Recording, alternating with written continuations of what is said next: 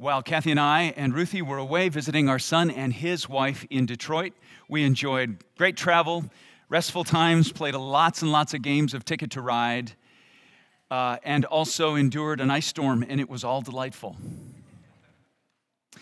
We're back in Revelation 14, as Ed just read, and I'm so thankful to take you into this passage with the help of the Holy Spirit, but I feel and keenly his a need for his aid at the moment. Would you pray with me once again?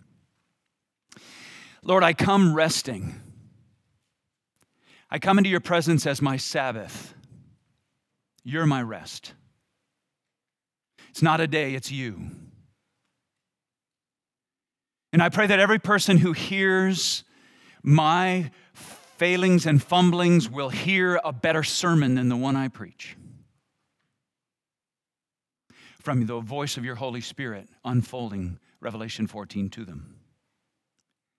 And that even though we are to speak of the most sober realities in the Bible, which are the most sober realities in the universe, you would grant rest to every person who hears.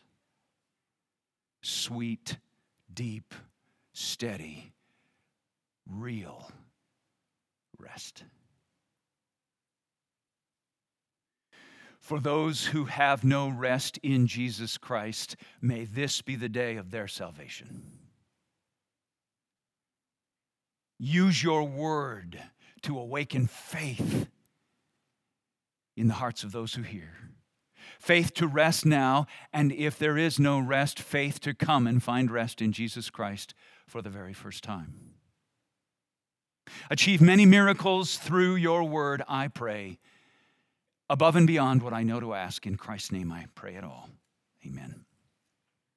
God's wrath is not bad news, it's good news. God's wrath is not bad news, it's good news. His wrath at work now in the world is mingled with, mixed with mercy. And everywhere God's wrath is on display, He's sending it into the world to say, I'm here, your sin displeases me and separates you from me. Let my wrath against your sin be an opportunity for you to Open your eyes, turn from your sin, and flee to me for salvation. That's what God's wrath is all about in this world and in this time. God is saying three statements through his wrath. Here they are The gospel shall go out to all the nations. I want everyone to hear. Two, God shall cause all evil on the earth to collapse. Not one evil structure on the earth will be left standing when Christ returns. Number three, God's wrath through mercy says the glory of God will be vindicated by the eternal suffering of those who reject it. The glory of God will be vindicated by the eternal suffering of those who reject it. Since these three statements are true, the question you have to ask yourself while I am laboring through this glorious, powerful passage of Scripture is Whose am I? Whose am I? Whose mark is on my forehead? Whose mark is on my hand? Whose am I? If you say, I'm my own man, I got that figured out already. I'm my own person. You deceive yourselves.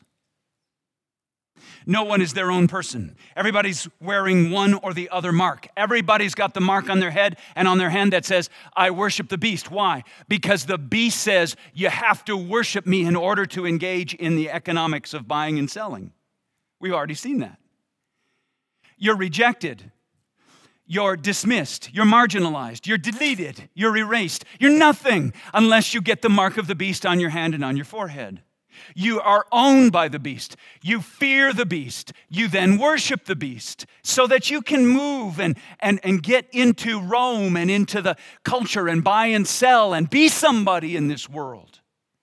Be a decent employee, be a decent father or mother, a, a decent business person or leader. You've got to get in and you've got to get the right marks and you've got to use those marks for buying and selling. That's who owns you. That's who possesses you. That's whose you are. Or you have rejected the false worship of the mark of the beast and you have said, I receive the mark on my forehead of my Father in the name of his Son, the Lamb, the Lord Jesus Christ, the name above all names.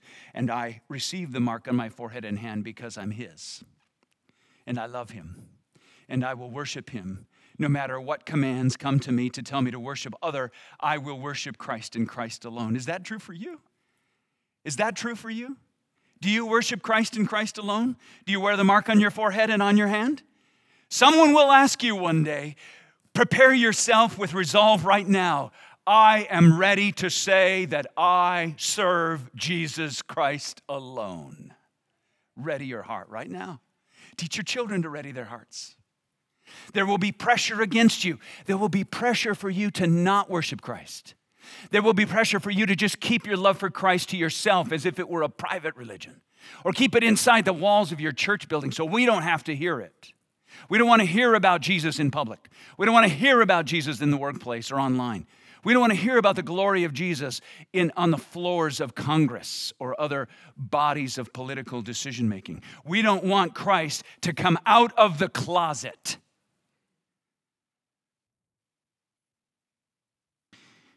This passage will reveal whether you are Christ's and you boldly and in all settings and in all ways will proclaim Christ, or whether you are owned and identified and possessed of another spirit in which Christ may be a part of your life in a distant, arm's length sort of way, but when you really want to get things done and you really want to get down to what you think is reality, you will say, let's figure out how to buy and sell. There are many delusions in your heart vying for the hearing of their voice in your mind and in your soul and in your spirit. There are delusions in our culture that want to tell you the only way you can get along in reality is if you take the mark of the beast upon your hand. In the final day, in the final judgment of God, it will be plainly revealed whose you are, who owns you, who possesses you, who marks your identity. I stand before you with joy in my heart, telling you, Jesus Christ is my Lord and Savior, and I bear his mark. James the Apostle says the Word of God is like a mirror we look into and see ourselves correctly. In fact, Paul David Tripp in his book Dangerous Calling says it's the only way to see yourself correctly. Every other person and every other voice in the culture and in your heart is like a carnival mirror telling you you have a three, and three foot long neck. Those distortions we often collect and gather around ourselves. Who can I get to lie to me? That's the essence of sin. Who can I get in my life to lie to me? That's the essence of sin. Scripture alone, the voice of Jesus Christ alone, in His Word alone, tells us the truth of who we are, and it's powerful. And here in this passage, this will tell us exactly who and whose we are. And the way it will happen is three angels will fly mid air, as it were, flying through the open air above our heads in this sanctuary or, or above the roof of this building in midair over Duluth and Superior and the Northland. Angels are flying and they proclaim three victories of God the victory that God is and shall achieve. This is happening now and it will happen in its fullest final climax in the future, not too distant from now. The first victory that the first angel proclaims is the eternal gospel shall go out to all the globe. The second is proclaimed by the second angel God shall cause all evil structures on the earth to collapse. And the third, proclaimed by the third angel, God's glory shall be vindicated by the eternal suffering of all those who reject it. Look at verses 6 and 7 with me. The first angel proclaiming the first victory of God. Then I saw another angel flying directly overhead. That word overhead means midair, with an eternal gospel So here's an angel flying with the gospel to proclaim to those who dwell on earth, to every nation, tribe, language, and people. And he said with a loud voice, Fear God. This is how the gospel gets preached to the nations. Fear God and give him glory because the hour of his judgment has come. You see how we're at near the end of the world and the end of this time? The hour of his judgment has come. Fear God and give him glory. Worship him who made heaven and earth, the sea, and the springs of water. Here's the God who made all things.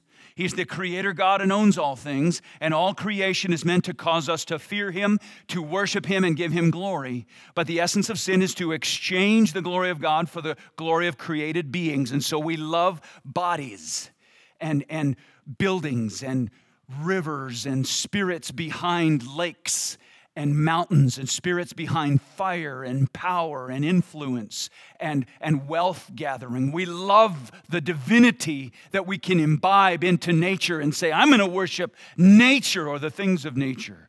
In other words, we've said, God, I reject you and I want to worship the things of my body or the things of your created world. Romans 1 calls that the great darkness exchange, and it's the essence of sin.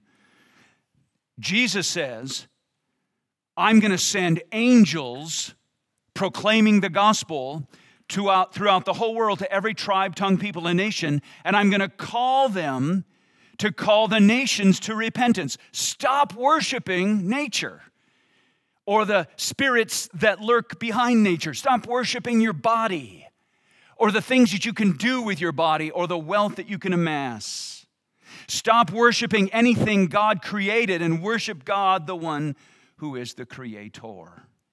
Jesus said in Matthew 24, My gospel, this gospel of the kingdom, shall be proclaimed throughout the whole world as a testimony to all the nations. Then the end shall come. And that's exactly what's happening in heaven right now. We saw in Re- Revelation chapter 4 all the inhabitants of heaven the creatures, the elders, all the angels, all the entire gathered triumphant church singing, Worthy are you, O Lord and God, to receive glory and honor and power, for you created all things. And by your will they existed and were created. That same picture of the church worshiping the glory of God is meant to be our life experience right now. Do you love the glory of God more than every other glory? That's a massive question of diagnosis for your soul right now. Do you love the glory of God more than you love every lesser glory? All have sinned and fallen short of the glory of God, Romans 3:23 says. So this messenger angel goes into all the nations and he's representative of the churches, isn't he? We know wherever angels are in the book of Revelation, they're representing churches, just like in Revelation 1 and chapter 2 and 3, the seven churches of Asia Minor. They had angels. Here, the angel represents us, faithful believers, who are going to do exactly what the angel is doing until Christ returns. The angel goes to the nations and they say, You're fearing the beast. You have the mark of the beast, and therefore you're giving glory to the beast. Stop, repent, and turn. Fear God. Give glory to God. Worship God. I tell you, my friends, Jesus said, do not fear those who kill the body. And after that, they have nothing more that they can do. The nations are going to say to us Christians, you know you Christians are hated. You know you Christians are going to be killed. You know you Christians are going to be killed, and you're calling me to repent of my gods and my, my worshiping the beast when I'm living in the lap of luxury and full of all the world's comforts. You're telling me to give all that up in order that I would come join you and get killed? Yes. I tell you, my friends, do not fear those who kill the body and after that have nothing more that they can do to you. But I will warn you whom to fear. Fear him who, after he has killed, has authority to cast into hell. Yes, I tell you, fear him. Fear God and give him glory. The hour of judgment has come. The hour of judgment is upon the world very, very, very soon. You can feel the intensity rising, can't you? For God so loved the world that he gave his only Son, that whoever believes in him should not perish, but have eternal life. For God did not send his Son into the world to condemn the world, but in order that the world might be saved through him. Whoever believes in him is not condemned, but whoever does not believe is condemned already, because he has not believed in the name of the only Son of God. The whole Bible is leading up to the, to the very crisis this passage exposes. Whose are you? Whose mark is on your head? Who owns you? Who do you bow the knee to with fear and with worship and with glory and say, I'm yours?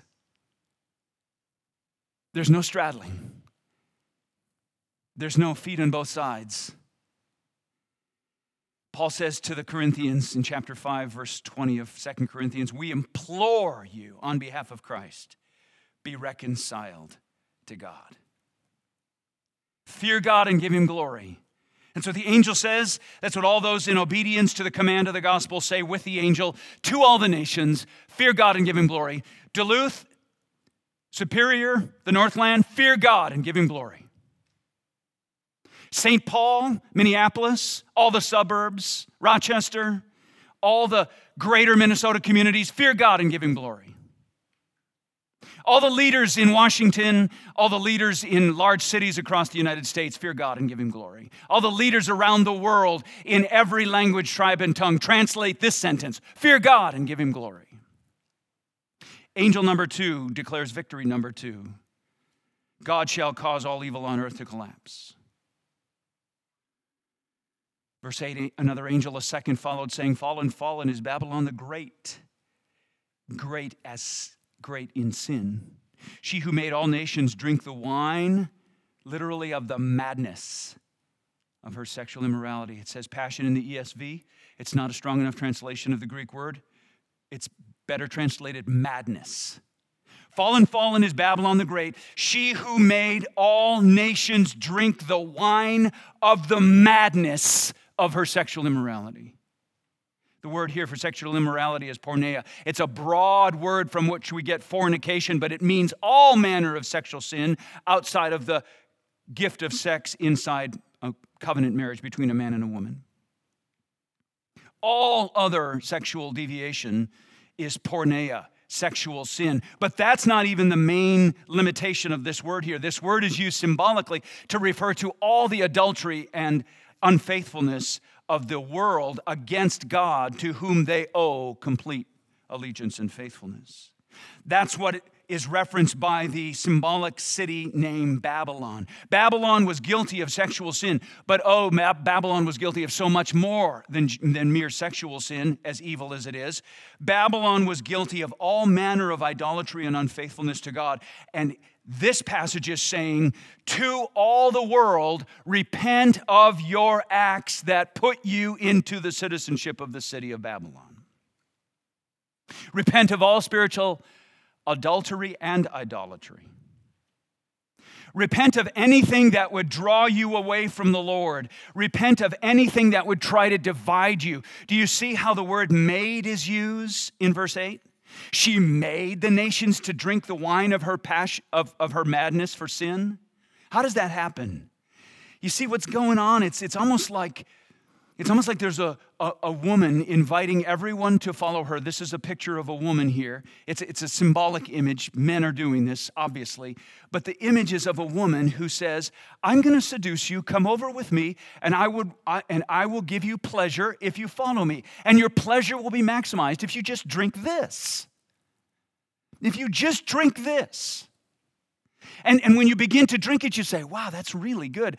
Can I have some more? And you keep drinking and keep drinking and keep drinking, and you don't realize that it's, very, it's a sweet poison that you're drinking. And so the drinking that you're doing willingly, she made you do, and yet it's a kind of insanity. That's what sexual sin is like. That's what addiction to pornography and sexual sin is like. It's a madness. It changes the ability to think clearly. It changes and removes the ability to, to reason clearly. It changes the moral capacity to be horrified at sin. And soon you begin to not only protect sin and run away from anybody who holds you accountable for it, but you actually begin to try to call it a virtue. You lift it up and you say, Oh, this is good. This is very good.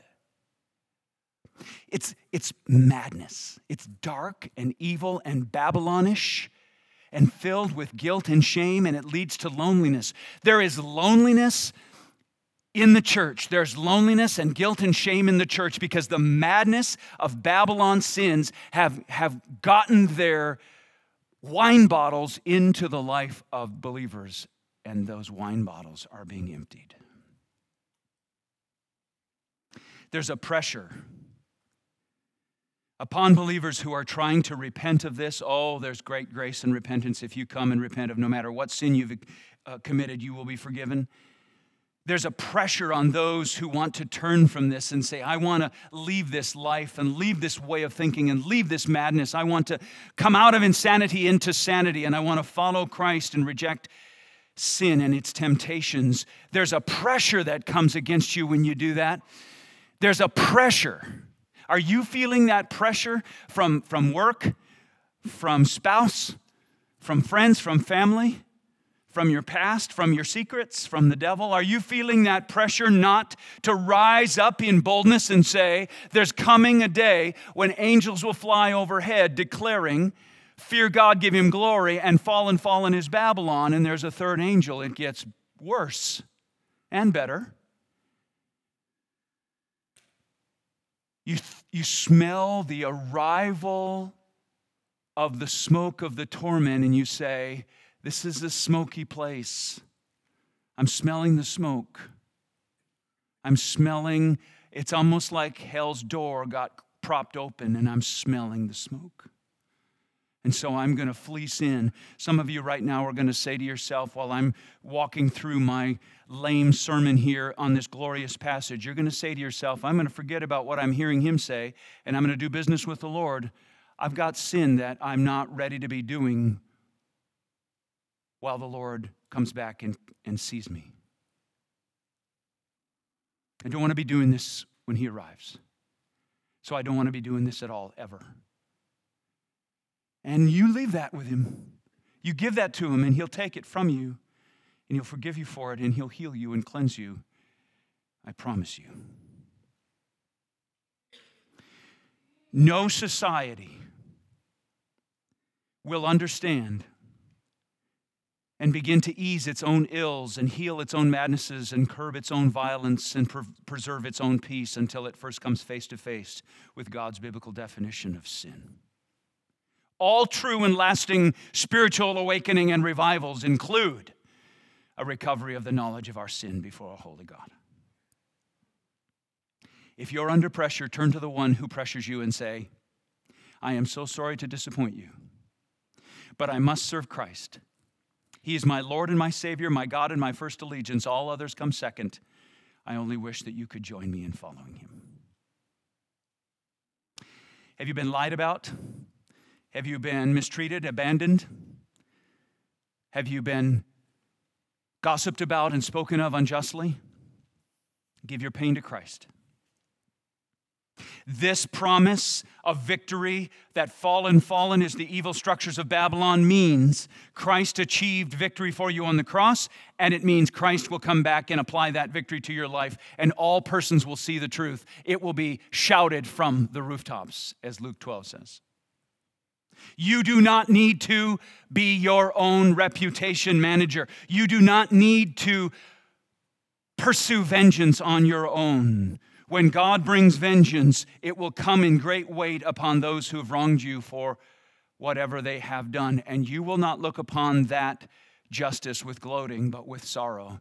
You will bow and collapse on your knees before the Lord and say, That same justice I deserve, but for the grace of God. Angel number three, proclaiming victory of God number three is this God's glory shall be vindicated by eternal suffering of those who reject it. Plain as can be from verses 9 through 11. And another angel, a third, followed him, saying with a loud voice If anyone worships the beast and its image and receives a mark on his forehead or on his hand, you see its identity. Whose are you? That's what this is all about. Whose are you? He also will drink the wine of God's wrath. You want wine? You want wine. You want the wine that makes you escape and forget and go mad? You want the wine of insanity? You want the wine of sexual passion? You want the wine of sin? God has wine for you. Verse 10 He also will drink the wine of God's wrath, poured full strength into the cup of his anger. This is wine with the mercy taken out. That's what this means, full strength. That's wine with the mercy taken out. Poured full strength into the cup of his anger, and he will be tormented with fire and sulfur in the presence of the holy angels and the presence of the Lamb. How long does that torment last? Verse 11 And the smoke of their torment goes up forever and ever. And they have no rest, day or night. It can't possibly mean annihilation. It can't. Torment never means annihilation, it always means torment. And the smoke going up forever and ever can't mean mere annihilation. And having no rest day or night can't mean annihilation. These worshippers of the beast and its image and whoever receives the mark of its name. You see, the 144,000, the church complete and triumphant in verses 1 through 5, had the mark of God the Father on their forehead and Christ the Son on their head. Here, these who have rejected the glory of God willfully, repeatedly, even though the angel flies midair right up to the last minute you preach the gospel to a wayward nation and world right up to the last minute. That's the kind of mercy of the God we serve. Right up to the very last moment when God is knocking on the door, He's asking, Who are you in there? Are you against me as one who hates my glory and has rejected me? Or are you my beloved child who loves me and can't wait for me to come in? Which are you? Who are you? That's the door God knocks on and the question he asks. Right up to the last minute, the angel with the gospel message flies in power over this city and over the cities and villages and homes and hearts of the world. And he says, Fear God and give him glory. Fear God and give him glory. Even though right behind him is a mighty army of God's torment wielding wrath the smoke of their torment goes up forever and ever. It's a reference to Psalm 75 For in the hand of the Lord there is a cup with foaming wine well mixed, and he pours out from it, and all the wicked of the earth shall drain it down to the dregs. We believe, because the Bible teaches, that one day God will have a just and fair judgment of those who have hated him, his son, and his spirit, and his gospel, and all that is good, and have rejected God and have pursued wickedness and evil, though they've been offered every opportunity for repentance. All wrath happening now is evangelistic, it's mingled with mercy. But that day, it will be poured full strength out into the cup of God's anger, and the wicked will, in fact, be made to drink they will happily receive it.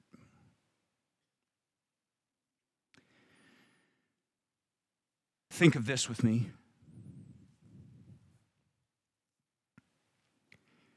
God is an infinitely precious God. All sin against him is an infinitely heinous crime against his infinite worth.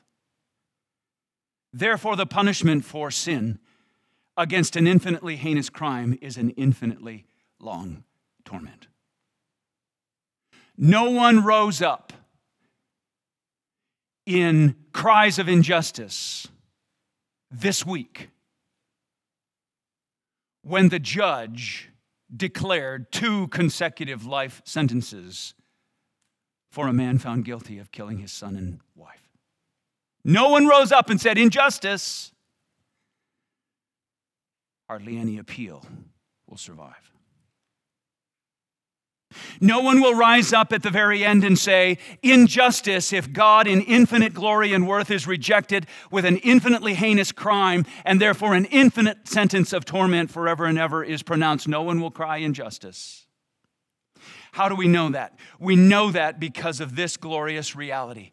Jesus said to the disciples, Are you able to drink the cup that I am to drink? And they said the stupidest thing they ever said in their lives We are. Yup, pass the cup. He hangs on the cross, dying not as the two thieves died on his right and left. They died as mere men. Here, the Son of God, having never sinned, without guilt, without shame, without any wrath of God deservedly upon him, for he had never sinned he who knew no sin, became sin. He took upon himself the eternal torment of all who would believe in him forever. How much wrath rested on Christ's shoulders if he's bearing the eternity of our torment on our behalf so that we, the ungodly, might never bear it? Jesus wasn't just annihilated on the cross, he endured the full measure of God's wrath on our behalf on the cross. A doctrine falling on hard times in our Bible dismissing world. Isn't it good to be warned in advance that there's going to be angels flying proclaiming the gospel right up to the last moment across all the nations? Fear God and give Him glory. Change your identity. I'm saying that to any person in this room right now who does not know the joy of worshiping the living God through Jesus Christ. Fear God and give Him glory. Change your identity. Turn from who you were and become who you are in Jesus Christ. Believe in Him. And the angel will say, Fallen, fallen is Babylon, and all her great sin, and all the, the mad wine she made her followers to drink. Fallen is every evil structure, praise God's holy name, and right will be made every wrong because of his absolute justice and his glory. The glory so many are so offended by and so bored by and so quick to dismiss, that glory will be vindicated by the eternal torment of all those who've rejected it. How sweet it is that this passage is written in our Bibles and told to us long before it happens so that you and I might talk this way to each other and pray for each other. And we might take every imperative in the Bible and say, I'm going to do everything I can possibly do to make sure that me and my family and the people I know and love and the people in this church are encouraged to stay faithful to the very end, to stay white hot, to stay in the body and in service and in ministry and confessing their sins to one another and caring for one another and loving one another and standing arms linked, harnessed together saying, I'm with you and you're with me, and I'm going to help keep you and you're going to help keep me, and we're going to make it to the end because God's promises are faithful. He will endure to the end, and He will enable us to endure to the end. So, verse 12 says, Here's a call for endurance. Here's a call for the endurance of the saints. Here's what endurance means those who keep the commandments of God and their faith in Jesus.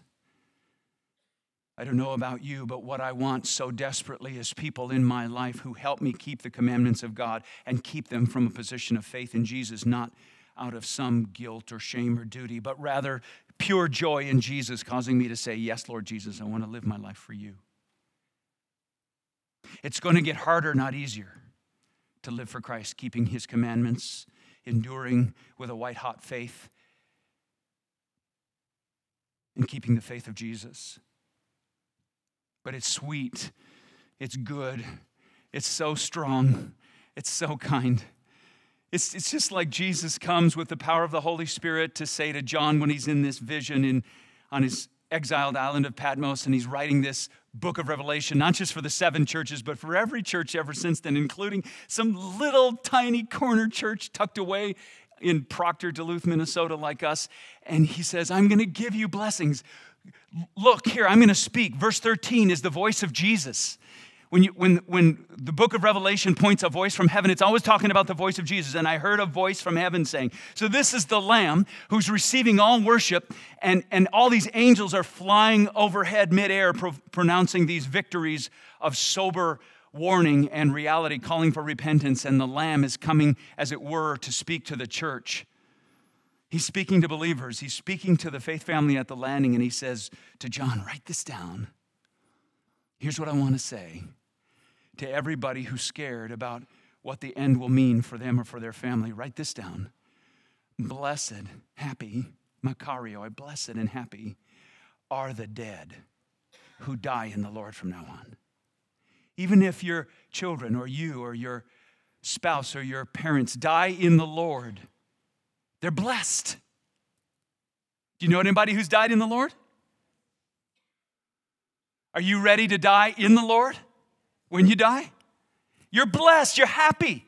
Why? Because you get to go to be with Jesus, for to be absent from the body is to be at home with the Lord.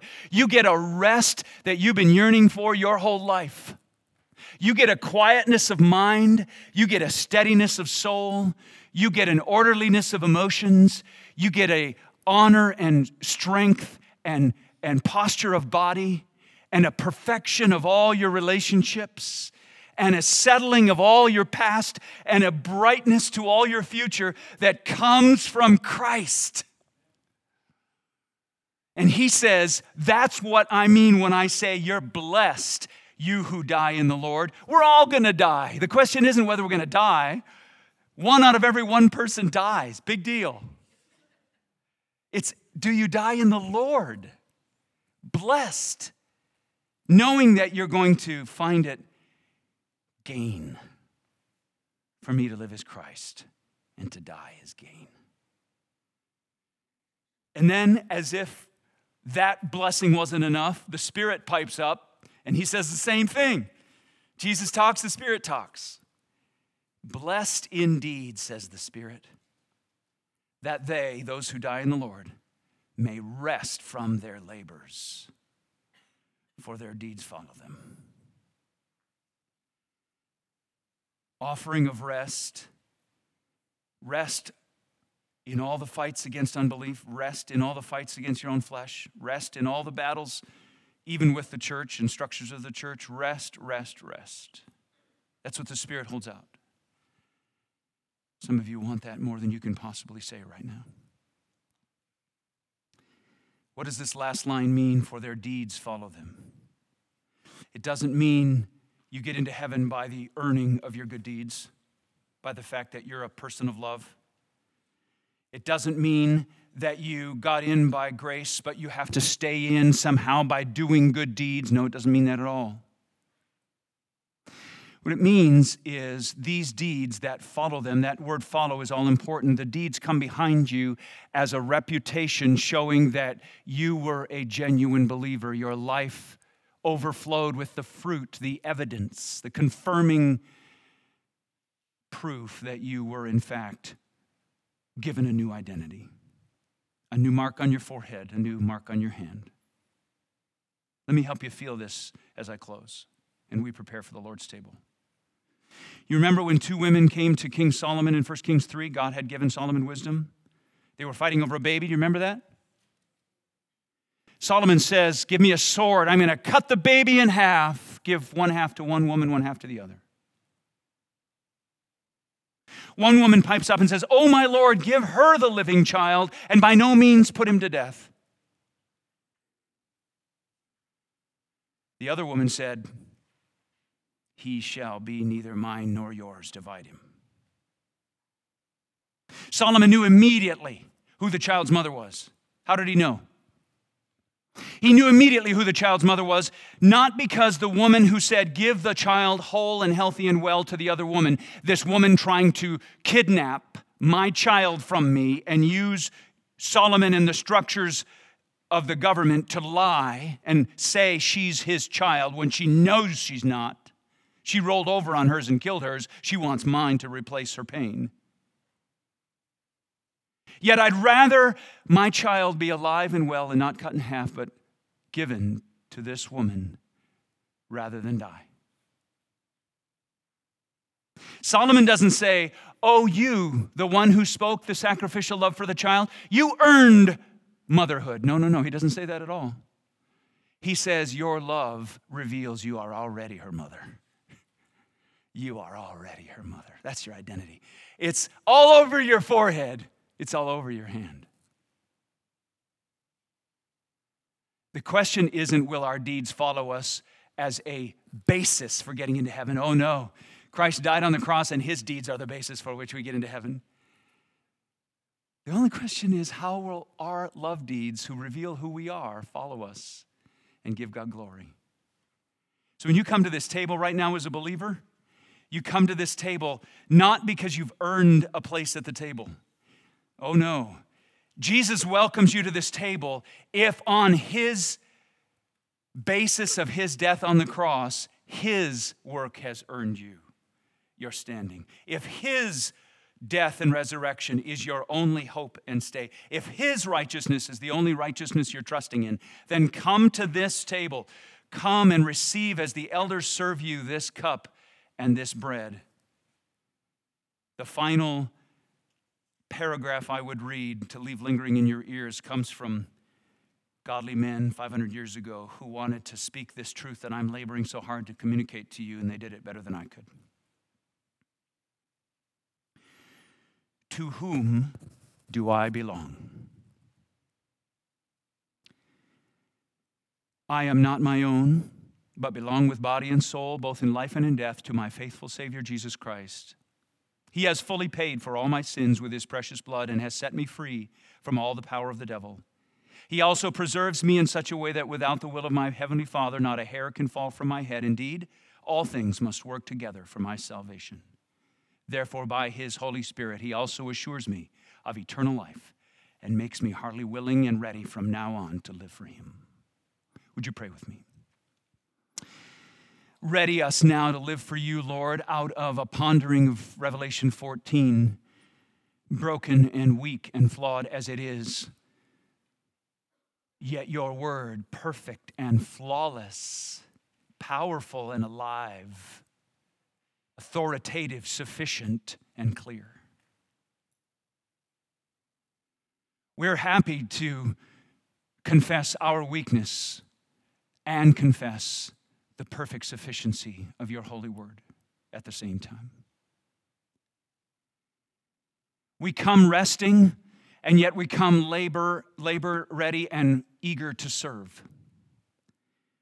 We come marked with the Father and the Son on our hand and forehead, and we come ready to worship. And we come ready to take of the cup and of the bread, knowing full well that you bore the cup of the Father's wrath on our behalf. So we drink this cup now, not as wrath, but as grace.